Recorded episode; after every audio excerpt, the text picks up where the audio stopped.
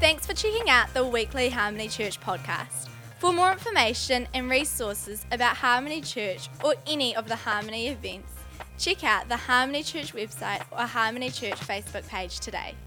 Let's start with something um, funny. An old man lived alone on the west coast of New Zealand, and he wanted to plant his annual tomato garden, tomato garden. But it was very difficult work because the ground was so hard. And his only son, Vincent, who used to help him, was in prison. So the old man wrote a letter to his son describing his problem Dear Vincent, I'm feeling pretty sad because it looks like I won't be able to plant my tomato garden. Tomato garden, I know. The tomato. Tomato. How you say it? Toma- tomato. I like the, the English. Tomato. I'll say it over there, man. Tomato garden this year. I'm just getting too old to be digging up this garden plot. I know if you were here, my troubles would be over, as I know that you would be happy to do this for me, like in the old days. Love, Dad. A few days later, he received a letter from his son Dear Dad, don't dig up that garden. That's where the bodies are buried. Love, Vince. At 4 a.m. the next morning, the, um, the, the, uh, the defending squad, what's they call the army defending squad, and the police uh, arrived and dug up the entire area without finding the bodies. They apologized to the old man and left. The same day, the old man received another letter from his son Dear Dad, go ahead and plant your potato plants right now. This is the best I could do under the circumstances.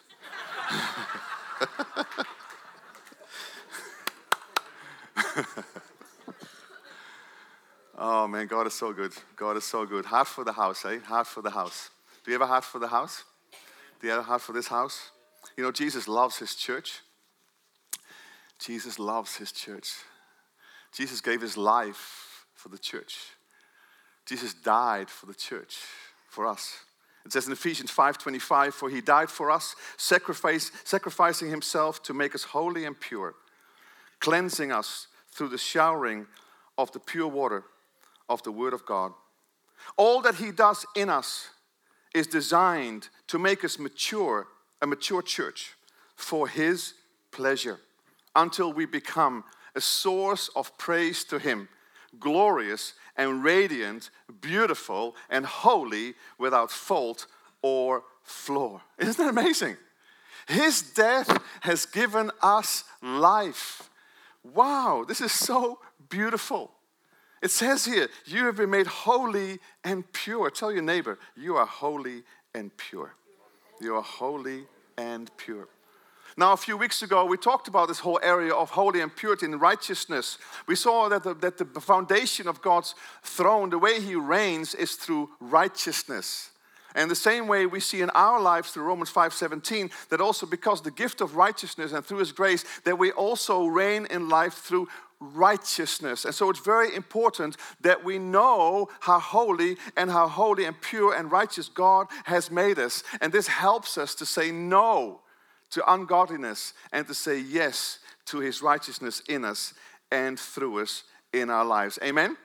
And the thing is, though, that what happens with that, when you really know what God has done in you, it makes you really happy, but it also makes you really love Him it makes you really love Him more. His grace, His love, undeserved, makes you love Him more. Amen? It's so amazing. Jesus, we love you so much. Lord, we, each one of us, but also as a church, Lord, we love you so much, Lord. Our affection is for you. We love you, Jesus. Our hearts are for you. My heart, Lord, is for you. And I'm so grateful. I'm forever grateful for what you've done for me. And it's made me so happy. It's made me so happy. And most of us, right? It's Made us so happy. Verse 27 All that he does in us is designed to make us a mature church for his pleasure until we become a source of praise to him. Isn't it beautiful, glorious, and radiant, beautiful, holy, without fault? All he does in us is to mature us for his pleasure. He loves our maturity. Our maturity gives Him pleasure, it gives Him praise. Allowing God to work in our lives gives Him praise. Now, that's absolutely wonderful, isn't it? to grow as a son and a daughter gives him worship. It gives and it makes him so happy. And what an amazing invitation this is for us to change, to grow, to let God do everything He wants to do in our lives. It's to worship Him. Say, Do it, Lord. Do it, Lord. I invite you to do it, Lord. Let's say it together. Do it, Lord. Do it, Lord. Make me mature. Make us mature together. So that the church would become a source of praise to Him. Glorious and radiant. Beautiful and powerful. Holy, no fault in it. What a powerful vision for the church. What a powerful vision of this church. What a powerful vision of what God wants to do in our lives. Jesus has called us to be a source of praise to Him, but also He's called us to be a source of praise to Christchurch. He's, he's called us to be a source of praise to your neighbors, to your family, to the people you know, your friends, he, to us to become a source of praise to Him. Now, wouldn't it be amazing and wonderful? Is when people think church, they think amazing. Even if they don't believe, even if they're not Christians, wouldn't it be amazing if they think of church? Amazing. I don't go to church, but the church, amazing, exhilarating, exciting, full of the goodness of God and everything. We are called to be a light of the world, the light of the world. People want to be enlightened. They're looking for love. We have been called to be a light of the world. We have been called a city on a hill. Some of these movies, you know, you see on, on the hill, those fortresses, those beautiful, strong, mighty fortresses, you know, a city on a hill. And people come to look to be strengthened, to be comforted, comfort, comfort, you know, for the strength, to be strengthened in their lives. They come here broken, they come looking for hope. And we have this because we actually are also called to be the hope of the world. Amen? The church is the hope of the world. And in this place, people can find hope and joy. And so many people are finding that in our church and in other churches hope of the world. I love the church. There's nothing like the church. I have such a heart for the church. There's nothing like it in this world that can bring healing and hope and eternal life to people. Amen? Now, the wonderful thing is that we bring him praise when we look like him. When I look at my kids, you know, and, and when they play basketball, they play soccer. They used to play soccer, but not anymore, football. Uh, they've all gone to basketball now, sadly. But when they used to go and play football, uh, they make me very proud. Now, too, with basketball. But the thing is, though, I love the soccer because I was, I was not a basketball player, see? So I can't really relate to that. But I was a soccer player, and I was a striker, and I was, you know, Ronaldo. You know, you know, you know man, you know, I'm, I made a lot of goals. I'm serious. I could run, man. Unbelievable. And so, so I made a lot of goals. So when I see my kids trying to do stuff, it brings me praise, right? It brings, it brings honor to me as a parent, to Catherine and I. It brings honor. Same way with us, we bring him honor. We bring him honor. And we reflect him because of what He's done in our lives. We reflect His life in us, we reflect His goodness in us, we reflect His love in us. People need to be able to walk into church, into your life, and see Him. Amen? Hopefully, when you walk into this church this morning, in us and through everything that happens, we see Him. We see Him. Amen? Man, when they see us, they see Jesus. When they feel us, they feel Jesus. When they touch us, they touch Jesus. When they meet us, they meet God. See, we are His reflection. We are the reflection of God in the same way that Jesus is the reflection of the Father. Actually, He is the exact image of the Father. He is the exact portrait. If you do a, a, a, like Sue is doing right now, it makes portraits, and, and Sue, well done for every week. Let her give it up for her. She does all these paintings all the week for doing all stuff, you know. And next week, she's going to present one to us uh, for the church. This beautiful one that I've, I've, I want. And I said, Can I, can I get it for the church? So she's going to present it next week to us. It's going to be amazing. But the thing is, though, a portrait, you know, a portrait of, of oneself, it is, Jesus is the portrait. Look at this Colossians 1 15 to 23. He, Jesus, is the divine portrait. He is the true likeness of the invisible God and the firstborn heir of all creation. For through the Son, everything was created, both in the heavenly realms and on earth, and all that is seen and all that is unseen. Every seat of power, talking about power this morning, every seat of power, realm of government, principality, and authority, it was all created through Him and for His purpose. He existed before anything was made, and now everything finds completion in Him. Amen? That's Jesus, yeah? He is the head of his body. Everybody say, He is the head of his body. Which is his church? Which is you? Which is me? Which is us? And since he is the beginning and the firstborn heir in resurrection, he is the most exalted one, holding first place in everything. For God is satisfied to have all his fullness dwelling in Christ. And by the blood of his cross, everything in heaven and on earth was brought back to him back to its original intent, restored to innocence again. It's one of my favorite talks I'm going to give in three weeks' time about innocence, living from innocence. I'm writing a book about it. But the thing is, though, it's so exciting. It is so important in our lives. What a beautiful line. Back to its original intent, restored to innocence again. Colossians 1.15 says this, the Son is the image of the invisible God, the firstborn over all creation. Jesus is the image of God. But the most wonderful thing is that we are born in the same image of Him. We, in our born again spirit, look like Him, right? We're born of Him. My kids look like me. The reason why is because they're born of me. They look at me because they're my seed. And so we are the same. We are God's seed, and Jesus lives in us. Now, think of this. This is just amazing. Now, Jesus, all the fullness of God dwells in Jesus, and Jesus, by his Spirit, which is the Spirit of Jesus, lives in you. That means that the fullness of God lives in you. Whoa. That's, that's quite amazing. Think of that. We have access. Remember this umbilical cord behind your belly button? This beautiful, wow, the fullness of God. Can people see this in you? Can people see this in the church when they see us? Yes, somebody says. That's good. Sadly, many people can't see it.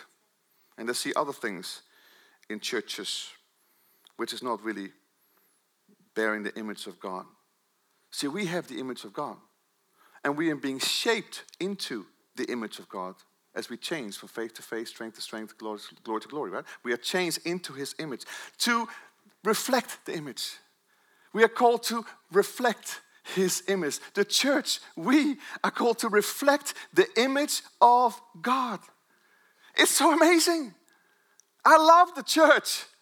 It is so, who gets to reflect God? Right? Very quiet in here, guys. You're going to be a little more exciting about God and things.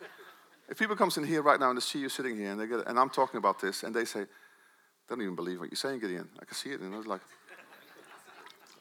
serious, get excited about God, man. The Holy Spirit in you is joy, peace, patience, kindness. Blah.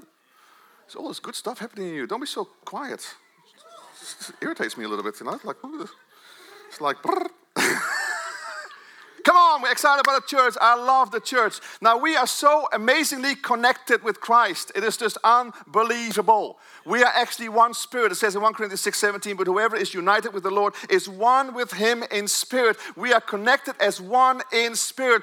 We are inseparable the church and the head, we are inseparable. He is the head, verse 18, and we are his body, which is the church, the head and the body, the head and the body. Now, I need, uh, you, you, guys need some help this morning. So I've got, I brought my friend here. He's going to help me uh, to, to, to, to, to, to show this. This is, this, is, this is the head, this is Jesus.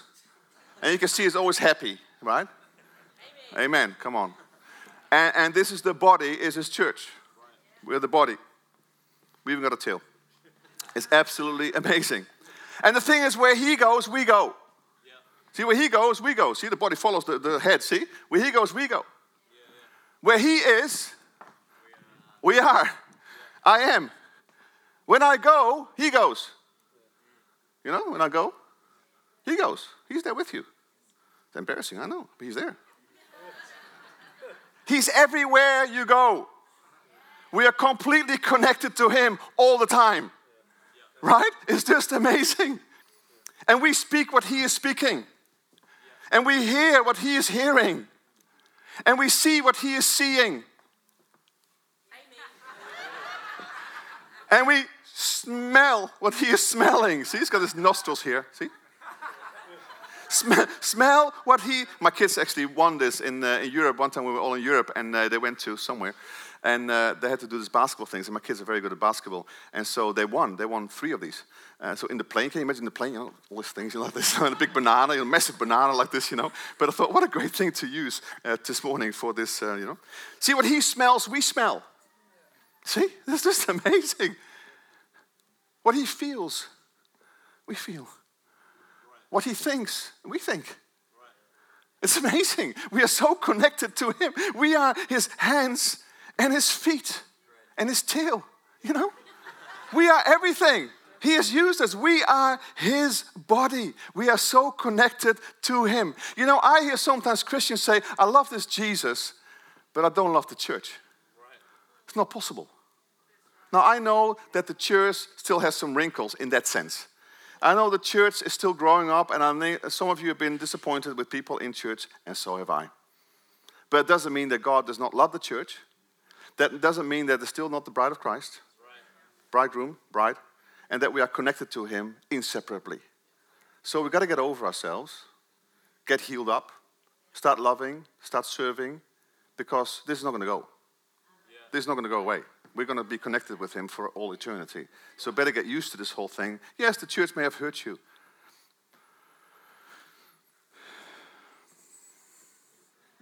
I was going to say something, but I won't say that.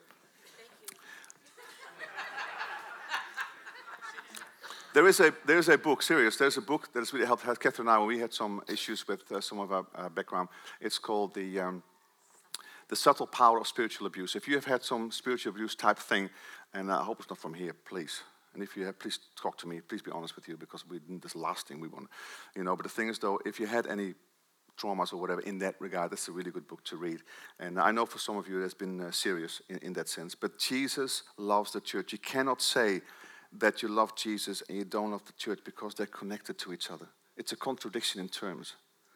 We love the church. He died for the church. He loves it. He's his bride. It's his bride. He's the bridegroom. It's just so beautiful, right? That's why I have a heart for this house and for the church. It's actually really nice. This. Now, in Ephesians 5, in Ephesians 5, in Ephesians 5, Paul talks, he compares this with uh, the, the, the, relationship between the, mm, between the Jesus and the bride. He compares it through marriage, with marriage. Now, this is going to be a free thing for the married people here today, because we're not talking about marriage, but we are kind of talking about marriage, because we're showing something of his relationship with the church, how we love the church, how he's such a heart for this church. And actually, so he, he really compares this with the marriage. So, the most intimate relationship, that the pinnacle of human relationships, which is marriage, he compares that with the church, with his relationship with us. Amen?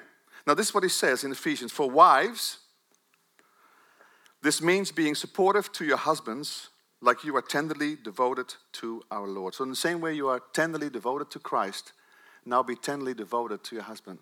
I tell you, when we read this stuff, this will really help us in our job, Catherine and I. Please read this. Please do this. It will help us. For the husband provides leadership for the wife, just as Christ provides leadership for the church as the savior and the reviver, reviver of his body. In the same way, the church is devoted to Christ let the wives be devoted to the husbands in everything. It's a good word. Devotion. Husbands. Have the obligation of loving and caring for their wives in the same way they love and care for their own bodies. It's amazing how men love their own bodies. Do you know that? it's the biggest yes right here. You know? Men love their own bodies. And so Christ says, the way you love your own body, love your wife. It's not me, he says that. Oh, oh, there's more. Wait, there's more. For to love your wife is to love your own self. I just said that. No one abuses his own body, but pampers it. Come on, man, how are you pampering your wife? I tell you, because if you pamper your wife, she'll do anything for you. And please do it because it keeps my life kind of easier. I can concentrate on writing books and other things, and I don't have to sit with you in offices all the time. Please love your wife, pamper her. But there's more. It says more. Look, look, look, look. Serving and satisfying her needs. This is a word for some of us. We satisfy each other's needs. I know if you're not married yet, I know it's hard, but you just got to wait and you got to pray for a wife or for a husband. And believe me, it's worth the wait. Catherine and I waited a long time.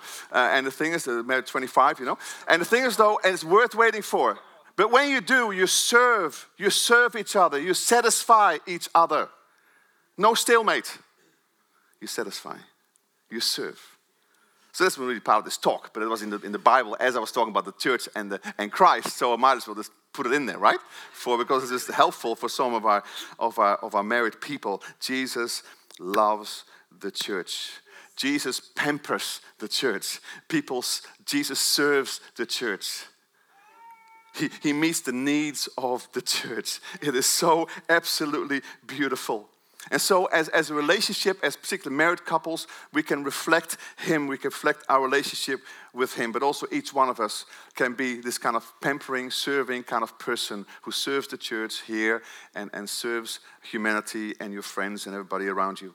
Now, that's why I think church is amazing. I mean, there's nothing like it.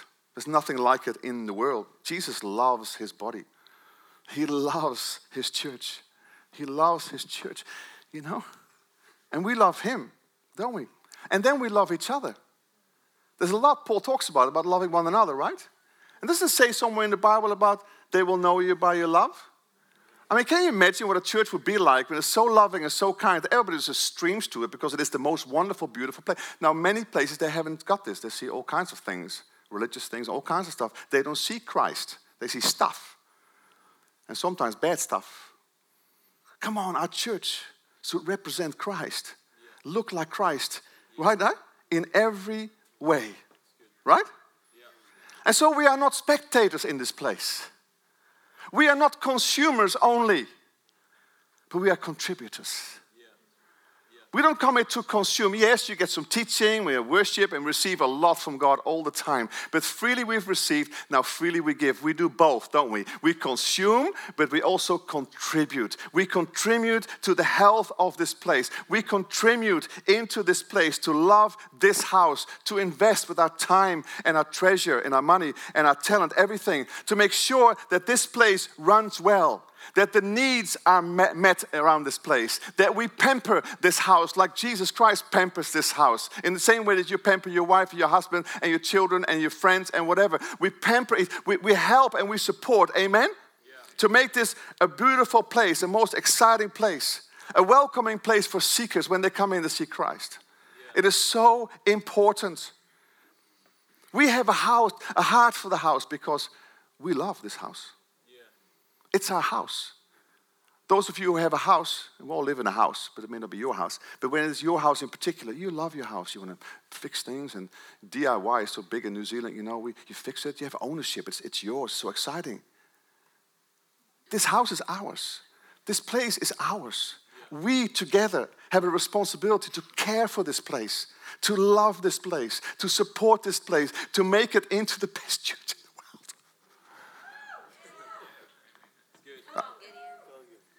Not in a prideful sense, but just come on. That people are so, this is amazing. And people out there who have maybe bad experiences say, this is amazing. What is going on here? I met that guy from the church. He is very nice. I didn't know Christians were nice. You know?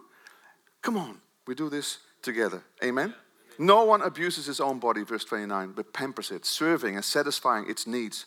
And that's exactly what Christ does for his church. He serves and satisfies us as members of his body.